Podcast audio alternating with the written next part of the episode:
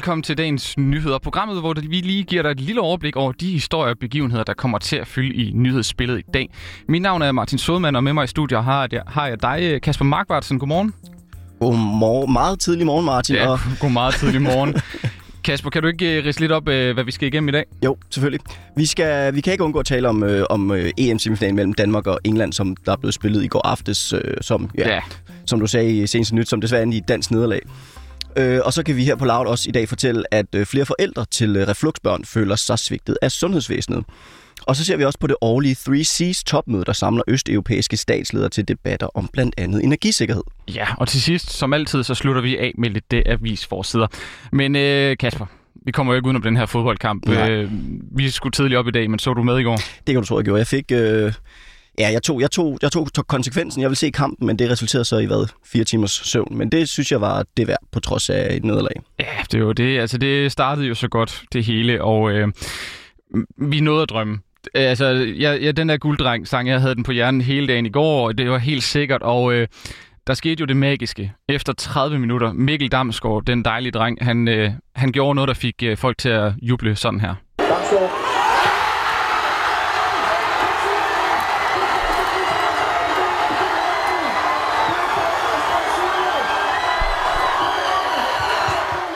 Ja, det er altså lidt øh, lyd inden fra øh, Østerbro i København i går øh, ved den her 1-0-scoring for øh, Damsgaard. Men øh, Kasper, der gik jo ikke lang tid. 9 minutter, så var det ligesom, så var festen sådan lidt forbi igen, fordi øh, anfører Simon Kjær, han, øh, han fik øh, pillet bolden i eget mål øh, efter et øh, farligt indlæg. Og så blev det jo faktisk ved sådan her i et øh, stykke tid med, at øh, englænderne var lidt farlige og sådan nogle ting, men vi fik afværet, og så kom vi så i forlænget, hvor England fik det her straffespark, meget omdiskuteret straffespark, må man sige. Øh, sociale medier er gået fuldstændig amok over det. Øhm, men det sket er sket. Øh, og Kasper Schmeichel, han fik jo faktisk pillet den her bold i første omgang, og så fulgte Harry Kane op på returen og scorede. Jeg nåede lige at råbe yes, ja. og så blev det efterfulgt af et øh, ja, stort øv. Ja, vi var nogle stykker her, der sad på redaktionen og så det, og vi stod op med armene i vejret, og så faldt de jo bare ned igen med det samme, ikke? Øh, for det betyder jo også det her, at Danmark er færdig ved EM efter det her nederlag, og så eventyret ligesom slut for den her gang. Så det mål, det blev altså inde på sådan en øh, meget emotionel øh, EM-slutrunde, der altså startede nok, vi blev husket allermest for det her Christian Eriksen i første kamp mod Finland, men jeg synes jo også, man godt kan være lidt stolt af det, de har præsteret altså på, øh, på fodboldbanen. Ikke? Helt klart. Ja, det, jeg er meget imponeret og meget stolt over at være dansker de her dage. Jeg synes, det har været en fornøjelse at følge dem og, helt, og se hele landet følge, følge med i år. Ja, det var lidt det, man havde brug for om på sådan en coronakrise, ikke? Æ, helt klart. Det var, det var meget opløftende, og, og igen med tilskuer på, på stadion. Og... og flag, der hænger over på lejligheder og sådan noget, ikke? Altså ja. ud af vinduer. Det, det kunne noget. Og vi må heller lige få med her til sidst, at øh, der er jo altså en finale, der skal spilles. Desværre uden Danmark, og det bliver Italien mod England, som mødes på Wembley på søndag. En stigende andel af forældre til børn med reflux føler sig ladt i stikken i sundhedssektoren, når de søger hjælp og behandling til deres barn. Det fortæller en forening, øh, et privat institut og en erfaren børnelæge til Loud. Nu skal vi møde en, der hedder Mathilde Martensen, der har et barn med det her silent reflux, som det hedder. Jeg siger til mig, at jeg mistænker selv silent reflux, fordi at hans, på daværende tidspunkt, da vi inde til den her indlæggelse, der er det som om hans reflux symptomer med det her opkastninger. Øhm, det er gået i sig selv, altså det er minimalt, men vi kan stadig høre, at det kører op og ned i ham. Øhm, med det her med hans skulper, og, og han har sure opstød. Og, øh, og en af de læger, jeg fortæller det her til, han fortæller mig, at silent reflux, det findes ikke, og det er et blokkerfænomen. Så det kunne jeg bare pakke væk. Det var i hvert fald ikke det, han fejlede. Ja, sådan her beskriver den 29-årige Mathilde Martensen øh, en af de her samtaler, hun har haft på Jørgen sygehus i oktober 2020 under en indlæggelse med sin øh, syv måneder gamle søn, som, øh, som kaster op eksplosivt og ja. græder mange gange øh, i, i døgnet. Og det har bare med heller ikke sove, og med mindre mor eller far sidder lige, øh, lige ved siden af. Det er forældres værste mareridt, ja, her, lyder det til. Det må, det må nok være, ja. være skrækkeligt. Øhm, men den her læge, den tjekker sønnen, og han konstaterer, at, øh, at han altså ikke fejler noget så er der sådan en episode, hvor vores dreng, han, jamen, han skriger og skriger og skriger og græder og græder. Vi kan, altså, jeg kan intet gøre. Han bliver bare ved. Øhm, og jeg kalder selvfølgelig efter en sygeplejerske, og siger til hende, det er sådan her, at de episoder er, at vi har både dag og nat. Øhm, hvor hun så kigger på mig og siger til mig, øh, du må forstå, at vi har meget, meget travlt på afdelingen, så jeg kan ikke hjælpe dig. Men jeg vil jeg ringe igen efter en sygeplejerske, fordi her, vores dreng bliver ved med at græde. Og hun kan jo så se på mig, at jeg er dybt frustreret, og jeg er ked af det. Øhm, og hun vælger at kalde efter en læge. Og den her læge her, han kigger på mig og siger til, til mig, at du må se, at din dreng er jo bare overtræt. Altså, det, det er han på ingen måde. Jeg kan høre, at det kører op og ned i ham. Og, og han siger så til mig, nu kom herhen med barnevognen, så skal jeg vise dig, hvordan, at du, hvordan du skal putte ham. Og efter 20 minutter, der siger jeg, nu kan jeg ikke mere, og nu stopper det, fordi han skal ikke ligge der og græde. Ja, igen, det her forældres værste mareridt. Altså, det, man må føle sig så magtesløs i sådan nogle situationer her. Ja, jeg er ikke forælder selv, men jeg tænker da også, at altså, lægen kan ikke rigtig finde ud af, hvad det er, og det, der må være meget panik og undren i... Og du har bare det her barn, der er uforsonligt. Altså, det, det ja. må være helt forfærdeligt. Ja. Øhm, og hende og Mathilde Martensen er også øh, sygemeldt på grund af det her forløb. Øhm, hun, hun fortæller, at, at, der på, at, at hun på ingen måde forsøger at pege fingre af Jørgens sygehus, men hun fortæller sin øh, historie, som, som ligesom kan gavne andre. Øhm, Laud har været i kontakt med, med 20 forældre øh, til, til børn, der lider af det her reflux, og som øh, Mathilde Martensen har følt øh, et svigt i processen med at få hjælp til deres børn. De føler sig heller ikke anerkendt, når de nævner det her reflux. Øh, og det er altså et stigende problem, det mener blandt andre Foreningen for Forældre med Refluxbørn og Babyinstitut, som er et privat tilbud om rådgivning og behandling af babyer. Det fortæller blandt andet Marie Johansen, der er formand for Foreningen til Forældre med Refluxbørn. Hun fortæller, at, øh, at førhen der fik de et par henvendelser om ugen, men nu får de altså øh, rigtig, rigtig mange henvendelser på daglig basis. Vi oplever, der er mange forældre, som, øh, som løber panden mod en mur, øh, og som ikke bliver anerkendt i, at deres barn har det skidt. Og vi håber, at vi kan få lov til øh, som forening at få bragt reflux noget mere på dagsordenen, sådan så at der kan blive tilføjet nogle flere ressourcer til det her emne i sundhedsvæsenet, sådan så at øh, lægerne kan blive mere kloge på det her på det her babyinstitut, der, føler de, der fører det ikke en statistik over, hvor mange der henvender sig med de her refluxproblemer, men en jordmor, øh, Camilla Christiansen hedder hun, fortæller, at antallet er, er stigende. Der findes altså der findes dog ikke officielle tal på, hvor mange børn, der lider af reflux, eller silent reflux, som det også bliver kaldt. De seneste tal fra Sundhedsdatastyrelsens databank viser, at der i 2018 var 446 børn med mellem 0 til 4 år, som var diagnostiseret med reflux på offentlige sygehuse. Men ifølge Werner Petersen, som er en af Danmarks mest erfarne børnelæger, er der et stort mørketal, fordi langt flere børn har de her symptomer, men bliver alligevel ikke diagnostiseret. Er det alligevel tankevækkende? Ja, det synes jeg også er lidt... Øh, ja, noget, man kan tænke over. Ja. Jamen helt vildt. Sådan nogle mørketal, det er altid lidt... Øh, ja. ja. Men øh, ham her, Werner Petersen, han har været børnelæge i 40 år, og han har tilset mere end 10.000 børn med, med reflux, og i mere end øh, halvdelen af de her tilfælde, der møder han forældre, der er sindssygt frustreret over øh, den her manglende hjælp fra sundhedsvæsenet.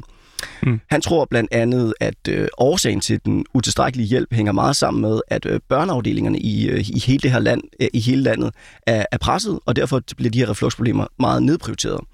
En anden årsag kunne også øh, være manglende ressourcer, Jan. Altså, jeg må, jeg, jeg må lige indrømme, det her med øh, reflux, uh, silent reflux, det er ret nyt for mig. Altså, hvad, hvad er det præcis, det går ud for? Det er noget med altså en refleks, der, der trigger, eller hvad er vi ude i? Ja, jeg kan godt forstå, at det, det er lidt forvirrende. Øh, jeg må også selv lige læse lidt op på det. Ja. Men altså, altså, det her reflux, det er et tilbageløb af mad og drikke fra mavesækken og så op i øh, ens spiserør. Og det er meget smertefuldt, øh, og det, fordi det indeholder det her mavesyre. Du har sikkert selv prøvet sur opstød en gang. Ja, det er aldrig lækkert. Det er super ulækkert. Ja. Øhm, enten kommer det ud øh, som, øh, som voldsom gylp, eller også, også også opkast. Øhm, det kan også køre op og ned i spiserøret, og, og så brænder det altså i halsen, og det er så det her silent reflux. Mm. Øhm, børn med reflux, de har typisk øh, også andre problemer. Eksempelvis så har de for eksempel et meget stramt tungebånd, hvilket også lyder utrolig ubehageligt. Ja. Øh, eller også har de øh, maveproblemer, og så derfor mangler de også øh, komplekst. Øh, det fortæller Camilla Christiansen blandt andet, der er, der er den her jordmor og, og armevejleder på Babyinstituttet. På sigt så kan det altså også have konsekvenser for et barn at have reflux eller silent reflux. Nogle børn kan få spiseforstyrrelse eller helt blive altså, hypersensitive, og det fortæller Werner Petersen også. Ja, det giver god mening, at man ikke har ja. lyst til at spise noget, hvis det hele kommer op igen og bare præcis, brænder. Præcis, ja. Men det er hele tiden forbundet med, en, med, med et, dårligt, et dårligt minde eller en dårlig oplevelse. Ja, lige præcis. Ja. Men, øh, men hvis vi lige går tilbage til øh, Mathilde Martinsen, Martin så, øh, ja. og hendes lille dreng, øh, som hedder Albert, så får, så får de senere at vide i forløbet, at han har det her silent reflux. De finder mm. altså ud af, at at han har det her problem. Så der er mening med, med det hele, ikke? Præcis. Ja. Det, har, det har hjulpet at, at, at, være opsøgende. Ja. Men det sker altså efter, hun selv googler sig frem til en masse viden, og hun beder egen læge om en direkte henvisning til en bestemt børnelæge. Og den her børnelæge, han hjælper dem så, øh, og så får, får Albert det så heldigvis godt igen. Jeg ved ikke, moralen af historien er måske, at øh, spørge lidt rundt ved forskellige læger, indtil man finder en, der tager en seriøst, eller ja, hvad? Ja, og, og være opsøgende, tror jeg. Være opsøgende, ja. Og, og selv ligesom undersøge, at, at, at der er et problem her. Ja, forfærdeligt. Næste historie. Fordi vi skal også øh, nå det her topmøde, der finder sted i Bulgarien. Det er, de er nemlig vært for det her årlige Free Seas topmøde, der samler østeuropæiske statsledere til debatter om blandt andet energisikkerhed. Og øh, topmødet jamen, det har altså simpelthen til formål at fremme samarbejdet mellem 12 europæiske lande, der grænser op til Østersøen, Adriaterhavet og Sortehavet. Seas, giver yeah. mening. Og initiativet det sigter altså mod at uh, skabe intermarium-baseret regional dialog om forskellige spørgsmål, der berører medlemslandene. Okay, det var... Ja, ja. Øh, avanceret. Øh, vi kan lige rise medlemslandene op her en gang. Det er Østrig, Bulgarien, Kroatien, Tjekkiet, Estland, Ungarn, Letland, Litauen, Polen, Rumænien, Slovakiet og Slovenien. Og øh, de havde altså deres første topmøde tilbage i 2016, og det foregik så i øh, Kroatien. Og initiativet det blev så lanceret året for inden og sluttede med en erklæring om samarbejde i økonomiske anlæggende. Især det her med energi og transport og kommunikationsinfrastruktur, der er jo evigt er i for øh, ja, forandring og udvikling her i Europa. Ikke? Og øh, Polens præsident han kaldte initiativet et øh, nyt koncept for at fremme Europas enhed og samhørighed. Og øh, at det fortalte, at det er så en idé om øh, det her samarbejde mellem de her 12 lande beliggende ved de her tre have, at øh, de simpelthen bare skal kunne finde nogle bedre løsninger og finde noget bedre logistik også. Ikke? Og øh, topmødet det fortsætter altså også i morgen, hvor EU's øh, konkurrencekommissær og ledende næstformand for Europakommissionen, du ved, hvem det er? Margrethe Vestager. Margrethe Vestager. Hun ventes altså at øh, holde et oplæg her. Så det bliver det altså også meget klogere på, hele det her konkurrenceemne-element.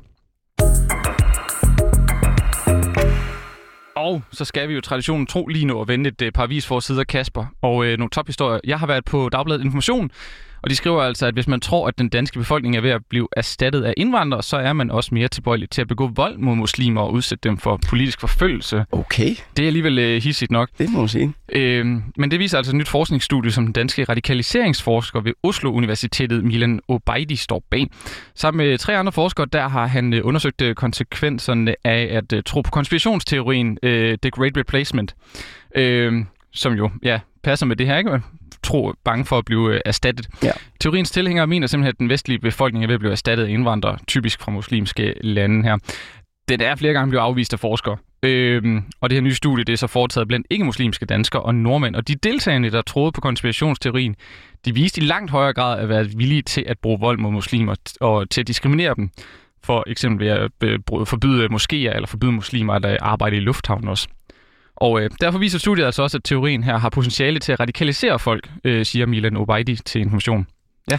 Det er sgu da egentlig meget interessant, synes jeg. Det er super interessant studie. Jeg håber, der bliver fuldt, uh, fuldt lidt op på ja, det. Ja. ja. Hvad, hvad har du? Jamen, jeg har, kigget, jeg har kigget på Jyllandsposten, som skriver, at, øh, at, at, at vores verden gør klar til en ny form for en masse turisme efter pandemien. Mm. Og det synes jeg jo lyder skønt. Ja, ud at rejse. Ud at rejse. Ja, sted og sted. Det har folk behov for. Helt vildt. Øh, mig selv inklusiv. Ja. øhm, fra den ene dag til den anden, der, øh, der forduftede jo masseturisme efter, ja. efter pandemien kom. Øh, og det har altså belastet øh, landets økonomier. Men øh, flere steder har givet plads til nye tanker om en mere bæredygtig og reguleret turisme. Mm. Øh, flere eksperter de forudser altså, at den her rejselysten med årene, den vil vende tilbage til samme niveau som før krisen. Øh, så det er altså ikke noget, der bliver ved mener de. Nej. Avisen øh, har faktisk også selv besøgt Venedig, som forsøger at ruste sig til, øh, til fremtiden. Ja, vi skal i gang i det økonomiske jul igen. Ja, tak. Kort sagt. Men øh, nyhedshjulet for den her udgave af Dagens Nyheder, det øh, slutter altså her. Udsendelsen den var tilrettelagt af Julie Vestergaard, din hverdag i dag. Det var mig, Martin Sodemann og Kasper Markvartsen. Tak fordi du lyttede med.